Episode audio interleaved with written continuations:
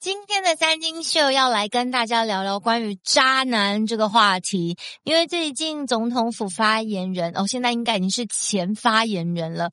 我是看新闻才知道，原来有这个人，就是真的是很不红，而且。因为长太丑，所以本身也不太会去注意他。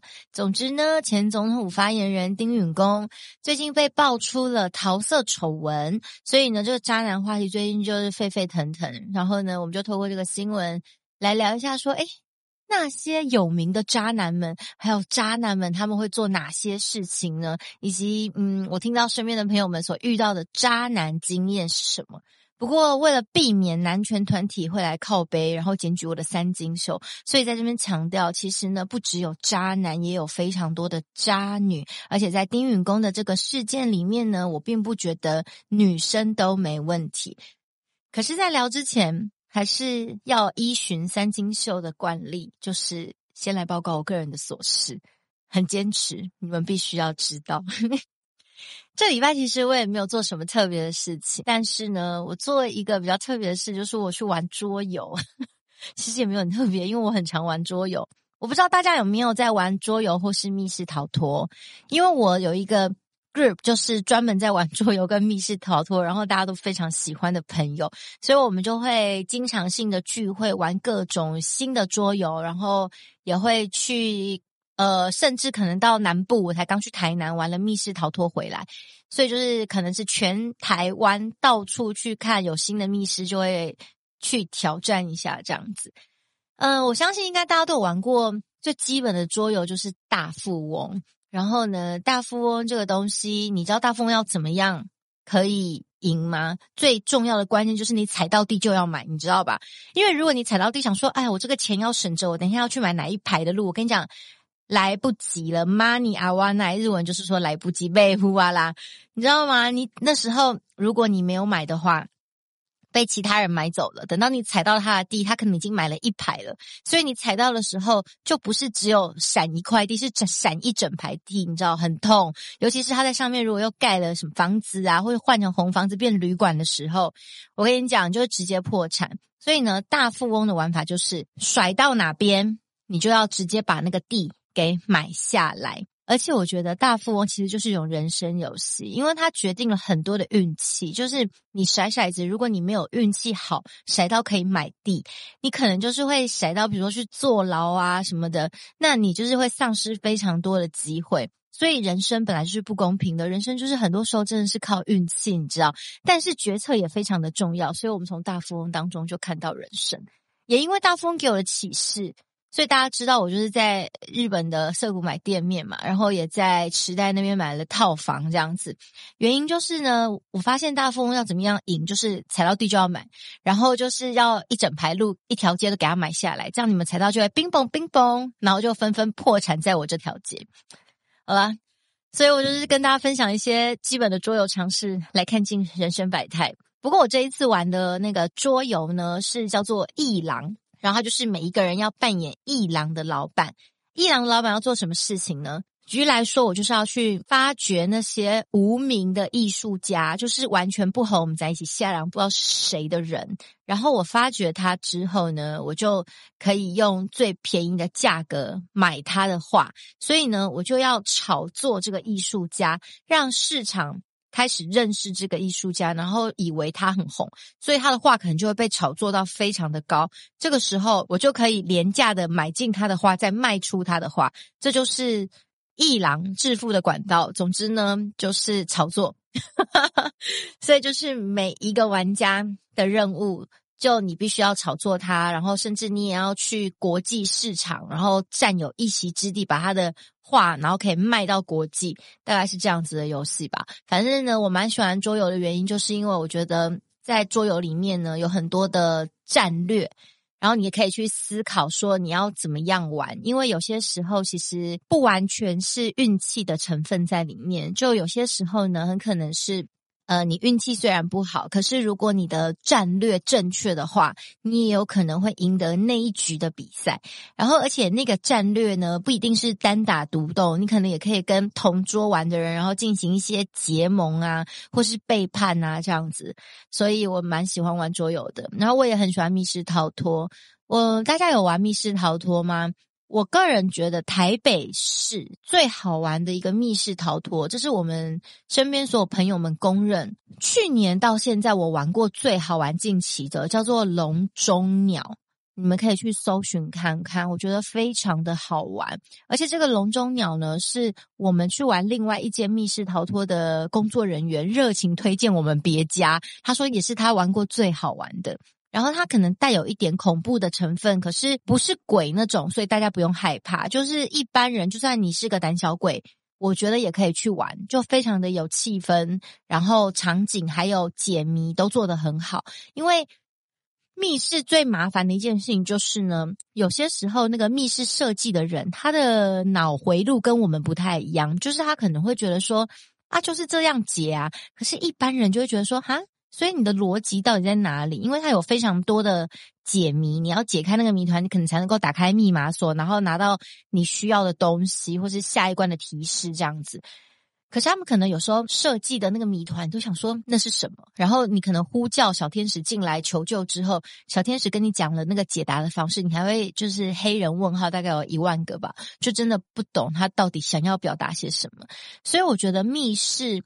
呃，要好玩，除了说大家看到那种场景气氛之外，还有故事的剧情。我觉得最重要就是在解谜的时候，那个谜团是不是你可以理解的，然后难度也不要到太高，我觉得那就是最好玩的密室。可是目前我真的是很少可以遇到说，嗯，所有的那种谜团的难易度都是刚刚好，然后让大家觉得非常合逻辑。我觉得很少有这样的密室。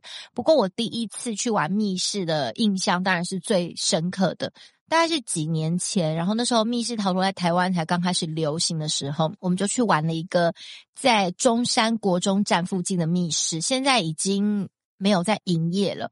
可是那个密室呢，非常的好玩，那当然也是因为是第一次，所以印象很深刻。我记得那密室叫做时空传送局，然后那一次我是跟我的好朋友朱磊安，然后呃米克白还有玛利亚他们大家一起去的。然后呢，那个密室还有阿诺跟小绿。然后呢，我印象中就是那个密室，我们之所以会难忘的原因就是呢，他是说他是时空传送局，所以你一进去之后，他就会先一人发一个那种呃探员的卡片给你吧。然后呢，你就要被传送到另外一个时空，然后从那个时空 就是逃脱，而且那个。密室还有角色扮演，就是一进去很像在玩 RPG 的游戏，就每个人都会被分配到一个职业，然后你就要穿上那个职业的衣服，进到那个密室，然后被传送到另外一个时空。然后它有一些解谜的东西挺有趣的，比如说，因为它现在已经没开了，我就可以破梗。就是比如说，我们可能一开始会有不同的特技，比如说我可能是千里眼，然后另外一个就是顺风耳这样子。然后呢，我们就会被关在不同的房间里面。然后不然关在不同的房间的话，我房间要打开来的钥匙是在对方的房间里面。可是对方要怎么样把那个钥匙传过来给我呢？我印象很深刻，就是那个密室竟然是用那个蜘蛛会动的玩偶，所以对方他们就要把那个钥匙放在那个会动的蜘蛛玩偶，然后再透过像遥控车这样遥控过来，然后那个蜘蛛就会从我们的那个门的底下的缝钻进来，然后让我们得到钥匙。这是我觉得就是非常有创意的地方，然后它有各种很有创意的玩法，这样子。可是我要再次强调，为什么我会印象很深刻？就是说，那个时空传送局里，他的老板叫做局长，他就自称他是局长。然后局长在里面，他就会扮演小天使，就是如果我们被卡关，我们就要呼唤局长出现，这样。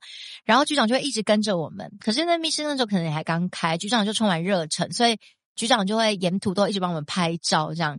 然后呢，等到那个拍完之后，我们已经破完关出来之后，我们就会得到我们的那个探员证上面会出现我们的照片。结果呢，我们每一个人的照片通通都是眼歪嘴斜，就就只有朱磊安的照片被拍得非常的漂亮，而且从头到尾局长就一直跟在朱磊安旁边，就是疯狂的在拍朱磊安这样子。然后我们就觉得说，时空传送局是怎么回事？怎么会有这么大小眼的时空传送局呢？然后后来就是呃，我们因为这样子就认识了局长。很可惜，局长的时空传送局后来就没有再开了。不过后来我们再去玩其他的。那个密室的时候，然后其他密室的朋友们都跟我们说，时空传送局的局长他是在密室界里面是一种独孤求败的角色吧，就是一种密室的传说，一种神人大 boss 一样。然后我们觉得也太屌了，我们第一次去玩密室，竟然就玩到了 boss 级的关卡，而且就是还因为朱蕾安的美色跟局长成为朋友，是不是非常的厉害的？反正就是我玩密室的经验。OK，接下来呢要来聊今天的话题，关于渣男这个行径。呃，总统府前发言人丁允恭被爆出了桃色纠纷，就说。他会利用职权的关系，不确定，总之就是勾引女记者，然后呢，要求女记者来到他的办公室，就是他之前还在高雄的新闻局的时候，到这个新闻局的局长室里面呢，他要女记者穿着短裙丝袜，然后在里面进行不正常性的关系这样子，然后那个女记者现在就是出来爆料，就说他要求他做这样的事情，然后他会穿的很性感。敢这样离开局长室，他会觉得真的很羞耻，他像个妓女一样。然后就说他也为了他就是堕胎了三次，所以丁允恭这个事情就闹得还蛮大的，因为还被爆料就说，呃，除了这个女记者之外，他也劈腿好几个女生这样子，然后也都在玩弄着大家的感情跟肉体。唉。我觉得呢，这个新闻呢，我直接先讲结论。我的感觉就是呢，真的就是脸太丑，太丑真的很让人生气。你们有没有一样的感觉？来，我们今天把丁允恭的脸，我们换别人，换山下智久好不好？毕竟是最近发生的嘛。山下智久跟未成年少女开房间，大家想说，干我为什么不是那个未成少女？哦，为什么我已经成年了？你知道吗？大家的心情是这样，所以这就是社会，就是双重标准。对，我们就双重标准，怎么了吗？你想看。丁允恭的脸，如果今天换成山下智久，然后呢，他要求你穿丝袜短裙到办公室跟他羞耻 play 的话，你没有被邀请到，你是不是会很生气？你会生气的不会是被他要求进局长室羞耻 play，你生气是没有邀请我，你就会在门口排队说：“局长，我可以 play one 吗？局长可以 play two 吗？”门口会排很很满，你懂吧？排到爱河那边去。所以呢，结论就是。真的就是长太丑的错。来宾请掌声鼓励。天哪，我怎么这么一针见血啊？就是社会本来就是不公平的呀。我就一直很不能够理解说，丁允恭的那个牙齿真的是很乱，然后我觉得牙齿乱看起来就很脏的感觉。像那样的牙齿呢，要怎么样跟他拉近啊？就是你可能要靠近他，你都觉得。你就是我一辈子都有心理障碍，然后如果你是因为工作的关系，我假设啊，然后不得不就是跟他有一些肉体的关系，就想说为了工作我要牺牲到这个程度吗？就我真的很难体会说，因为爱他所以想要跟他怎么样，就是很难懂，很难懂。呃，对他要如何产生爱的感觉。然后有时候就说，呃，因为他才干过人，就说因为他有才所以会干。就他他有才华这件事情不否认嘛，就是文笔很好这样子。可是文笔很好，你就可以爱到为他的脸上一层山下智久的滤镜吗？他在你眼中就会变山下智久吗？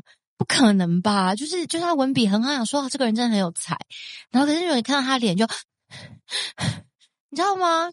就倒抽了三口凉气耶！我就很难理解这件事。好了，可能因为我真的是一个非常外貌主义、外貌协会之人。就只要脸丑，我就真的完全的不行。我就是要脸好看，所以每一次就很多人可以跟脸丑的交往啊，我我就非常的难以理解。我会在这边再次的强调，我所谓的这种美丑啊，是一种相由心生的，你知道吗？有些人的那种五官不是呃客观世俗审美观当中觉得好看的脸。可是他们不会散发出一种让人觉得恶心、很 kimoy 的感觉，就是让你不舒服的感觉，不会这样。但是像丁允恭这种脸，就是让我一直觉得说，哇，这种脸就长得就是让我觉得非常非常的不舒服，所以我就一直都很难理解说，这么不舒服的脸，到底怎么会有人可以接受？可是呢，其实呃，什么锅配什么盖，一个萝卜一个坑，就说如果说有些人，比如说。他的脸就是像广告小妹，OK，阿卡广告大神，就是长那么丑的话，那他可能也就只能够配这种就是丑人，因为丑人就是要跟丑人在一起。同样颜色羽毛的鸟儿就要聚在一起，像比如广告大婶跟她老公就真的都很丑，所以他们就是怎么样天作之合啊，没错。可是我又觉得，如果你真的没有治丑人的话，到底为什么会想要选择像丁允恭这样子的人呢？那因为爆料的那个女记者也没有露脸，所以 anyway 我也不明白。不过呢，我不觉得说女方没问题啊，因为就是毕竟这个社会就是真的。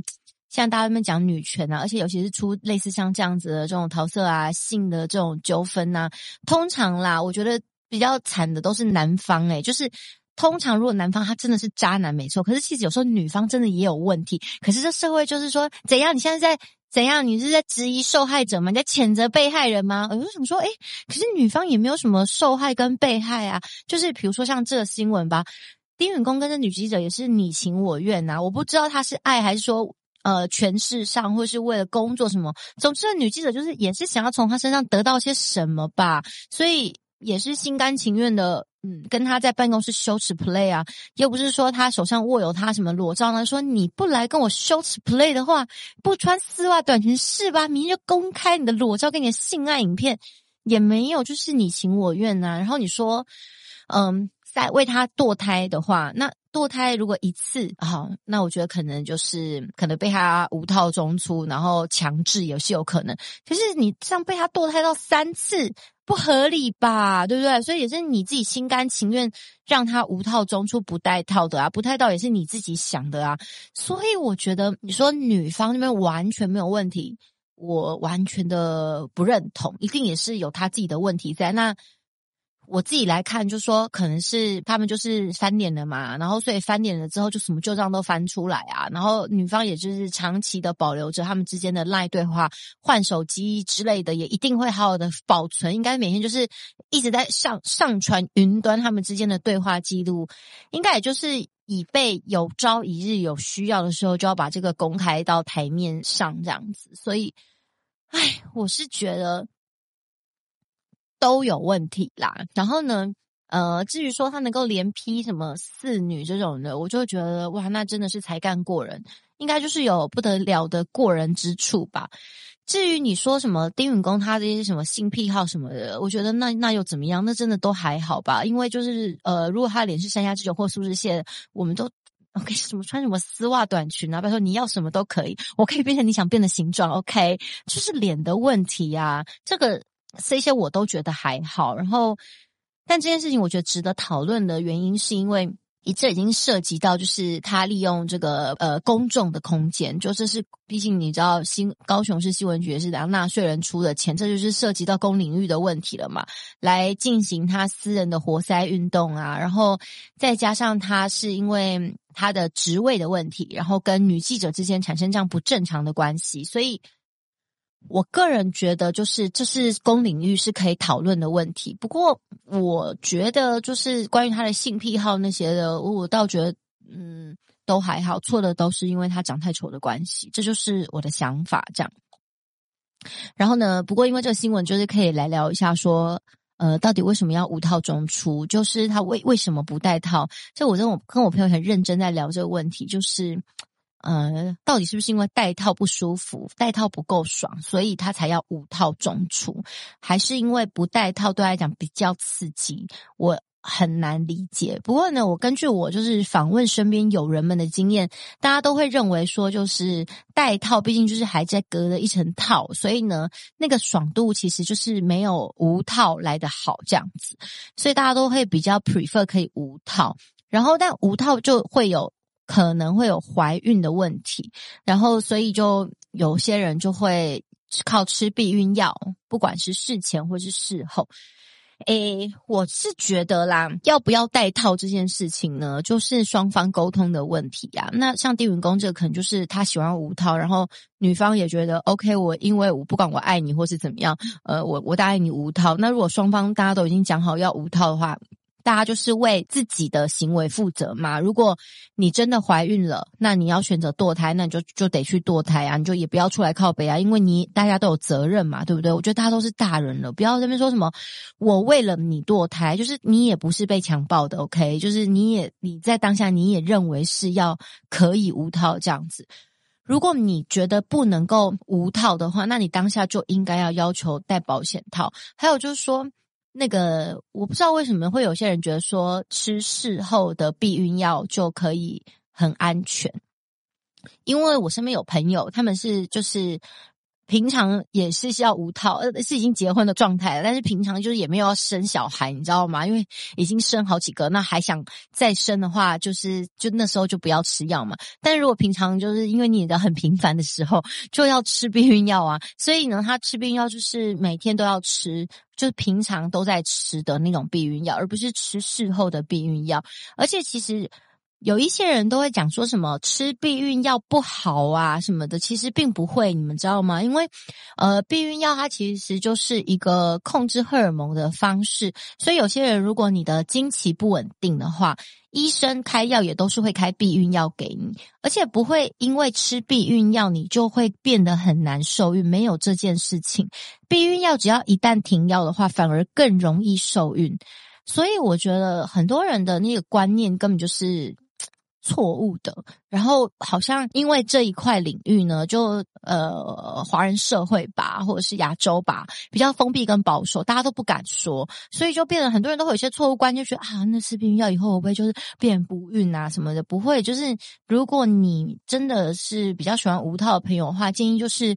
女生的话，就是每天都吃避孕药。if 你不想怀孕的话，真的，我觉得如果有这些正确的观念的话，就比较不容易会常常被爆出说什么哦，她就不小心怀孕啦，然后现在又不想有小孩啊，所以就要去堕胎啊。嗯，晚上我今天这个渣男的话题，因为真的蛮漫长的，我怕我聊不完，但我又很想要在天外飞来一笔讲一个，就是就关于堕胎这个东西，嗯。我个人呢，因为也不是什么教会啊或什么的，所以我不会说我反对堕胎，不管怎么样就把孩子给我生下来，我不会这么想。不过呢，如果是我自己的话，就是当然我现在到了这把年纪，如果我认真的怀孕的话，我一定要把我小孩生下来。我就是现在很缺金主啊，好吗？我要的就是金子啊，有钱的金子，我不喜欢没钱的金子，好看的金子，我很怕小孩生出来长很丑，长很丑我就不喜欢他了，因为我就是个外貌协会的人哈，开玩笑的，自己的小孩不管怎么样都。会带上一层，它是最可爱的滤镜，这个我明白。总之呢，就是我自己是不不会想要堕胎的，就从呃小到大，我都会觉得说，如果我有怀孕的话，我就要生小孩喽。可是就是有些人可能你的人生计划是没有要小孩的，可是那小孩意外来了，所以你选择堕胎，我。觉得那就是你的选择，我也觉得平常人身边无关的人，没有人有资格去谴责说你怎么可以堕胎呀什么的。我觉得不应该要去干涉别人这样子的人生，所以呢，关于堕胎这件事情呢，我当然是要跟大家说，可以的话是不要走到那一步，因为呃，堕胎其实是非常伤身体的。我不我不想要讲一些什么很宗教玄学的东西，就是在那边讲一些什么阴灵啊什么的。但是我呃还是想说一下，就是我我之前就有跟那个四面佛社，然后我们去泰国，就去呃拜见一些泰国的高僧什么，然后我有听他们讲一些关于他们帮忙别人的故事，然后我就听他们说。呃，泰国不是有很多佛牌吗？然后那个佛牌不都有灵验的那种，就会说什么哦，因为里面有放那个阴灵在里面，这样子，什么尸油这种，你没有听过吧？然后呢，可是呃，我我跟着佛手社一起去的嘛，那佛手社他们说他们绝对不要进这种佛牌，尤其是里面有小孩的这种。然后呢，他就说，因为他们刚开始。在做四面佛的时候，曾经进过这样子的佛牌，然后这样子的佛牌呢，就是当时就是被一个类似酒店小姐买回去，然后就是希望让自己生意兴隆。就后来不知道发生什么事情，然后这酒店小姐就被人那个杀杀了。然后呢，这个佛牌后来也就不见了，就是他们想要回去，然后回收这个佛牌这样子，可是怎么样都找不到这个佛牌。然后呢，在这边要讲的不是说什么阴灵反噬，不是，其实我觉得那是非常悲伤的故事，就是呃。你以为婴灵他们的能力很强吗？不是，他真的就是爸爸妈妈不要的小孩而已啊！所以他们其实是很可怜的，他们根本没有什么样子的能力，你知道吗？然后，可是你看，像这样的故事，他就是又再被丢掉了一次，所以他就是一直被丢掉，一直被丢掉的小孩。那我觉得很可怜，所以他们后来就是绝对不会经这样子的佛牌，嗯。所以我只是顺便讲一下，就是关于这种，刚刚不想说宗教玄学，但是就是有很宗教的或是一些比较灵异的说法，就我觉得不要把它丢掉，就是你要对它负责任。所以，嗯，如果可以的话，就是不要让它出现会比较好，不然的话，你把它丢掉的时候，其实也是一种很不负责任的做法。Anyway，所以今天就是想跟大家聊一下。哎，为什么会聊到这个这个这个这个 part 来？哦，天哪，天哪，天哪！算了，现在鬼月好像还蛮适合聊一些灵异的话题的啊！我现在时间剩下大概约莫五分钟左右的时间了，我想我这个渣男的话题可能要再开另外一集说。呃，总之，丁允恭的这个新闻大概就是这样。不过，呃，其实历史上有非常多的渣男行径，你知道吧？比如说，像是我们伟大的国父孙文啊，啊，就是中山先生呐、他也是。非常的渣，而且呢，我觉得他那种渣男行径呢，其实以现在的角度来看，真的蛮恶的。就是他会一直看上他朋友的小孩，对他朋友的小孩下手，而且他朋友小孩都未成年，可能才十四五岁，然后他就勾引人家，然后再上门提亲，然后朋友把小孩女儿嫁给他之后。然后呢，他的老婆也为他生了小孩。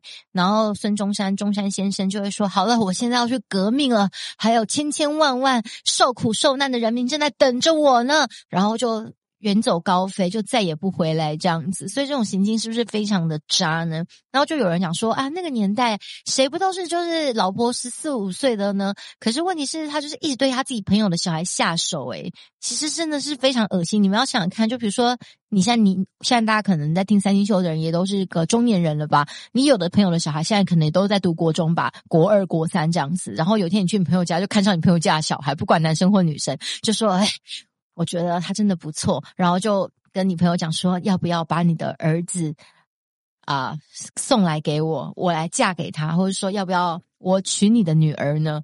女朋友就会说，干你神经病吧，你懂吧？所以就很恶啊，这就是我觉得历史上其实有非常多这种很渣的行径。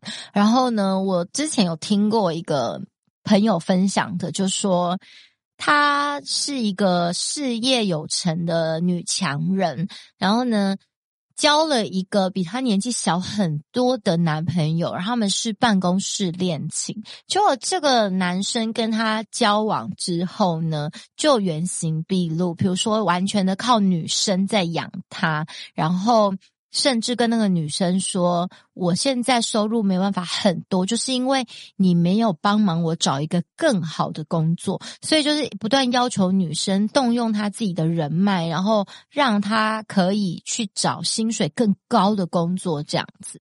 然后后来呢，女生就是过了大概一年多，就突然醒悟，就觉得说不能够再这样下去了，然后就决定要分手。那当然，她醒悟最主要的一个理由。”就是因为那个男的还会家暴，他会打他，然后这女的就觉得我为什么要这么委屈？那男的屌也没有很大，我不知道这个我这一趴我就不知道。不过这因为这故事是朋友的朋友的故事，OK。然后所以呢，他就决定要分手。然后要分手的时候，就是这个男的就。赖着不走，因为他们同居嘛。这男的就完全赖着不走，然后呢，我朋友就先收留他的好朋友，这样。然后结果我朋友呢，后来就在他们一起住的那个地方，然后就要装监视器，想要看这个男的有没有什么样子，就是瞎搞啊，什么样的行为在这边这样子。然后后来呢，他就是装了监视器，就看到这个男的，就是。因为那个监视器的角度可以看到他在打讯息什么的，然后就看到就是他似乎就是不断的在约别人约妹，然后约完之后又再传讯息给那个他的朋友，然后跟他讲说他还有多爱他，然后很想要挽回啊什么的。反正我就觉得这个故事告诉我们一个很重要的心得跟领悟，就是。真的不要跟比你废的男人交往，好吗？真的不要，就不要，绝对不要养你的男朋友，不要养你的老公。就不是说我们什么，呃，女生一定要靠老公养啊，或是一定要花男人的钱啊，不是，是因为我相信在听三金秀的大家，根据。所有厂商们的说法，他们都觉得说，诶，我的粉丝都很优秀，然后都觉得他很有礼貌，素质很高。有礼貌、优秀、素质很高的人，你们不会是没钱的人，你们知道吧？你们绝对就是在社会上都是经济能力都还不错，所以我担心的绝对不会是说你们要去花男人的钱呢。我担心的点真的是说你们把你们的钱给男人花，因为你们把钱给男人花呢，男人真的很容易变自卑，然后一自卑就会出现类似这样的情况，整天想创业啊，然后你就要一直帮他。擦屁股啊，他就在扯你的后腿啊，这样，然后对你的付出都觉得理所当然啊，所以我就觉得说，你要找一定要找至少经济地位哦，跟你是对等的男人，不是说你要花男人的钱，然后还有重点就是说，你不能够就是哦家用什么都你出，这样不行，就尽可能的要做面子给男人，就是要让男人出钱。我说的是真的，要让男人出钱。你不是说什么我赚钱哦，那都我的，那我不，我完全不付家用什么，就是男人的比例要稍微比你多一点点，那就是做面子给他，这是很重要的，因为这就是一个父权社会。虽然我们很想摆脱父权的框架之类的各种女权团体，但没有办法，现在就还是一个父权、父权思想、父权社会。所有男人根深蒂固，就是还是会有一种觉得说我就是要比女人强这样子的概念，你知道吗？So，我觉得各位，如果呢，避免遇上渣男这种呃很糟糕的事情呢，就在选择的时候，大家的条件门槛都要先设好。嗯，当然别人的感情我没有办法说些什么事情，因为每一个人可能你就是喜欢那种人，我就是爱那种。可是如果你就是爱那种的话，你要想一下后果是什么。你听到这样子的后果之后，你就想一下说：好吧，我嗯，我稍微再把条件稍微再改改变一点点就好，你知道。所以我个人的择偶条件就是。每次记者问我，我都说我就是要帅、有钱、屌大，就这样子。不过我最近就是把屌大这条删掉了，因为我觉得帅、有钱已经可遇不可求了，还要再加屌大，真的有点太困难了。但最好还是有屌大，所以就是我的心得是这样子。那至于孝顺，真的不要，因为孝顺通常都是妈宝，我就是孝顺我安对哦。So，呃，你们的择偶条件是什么呢？总之呢，今天的三金秀就是统整重点，就跟大家讲说，如果不想怀孕的话，那就不要。无套中出，不然你就要吃避孕药，最好是事前的每天吃，不是事后避孕药哦。然后要跟大家讲说，不要跟比你废的男人交往，甚至结婚，好吗？谢谢大家来到今天的三金秀，我们三金秀下次见，拜。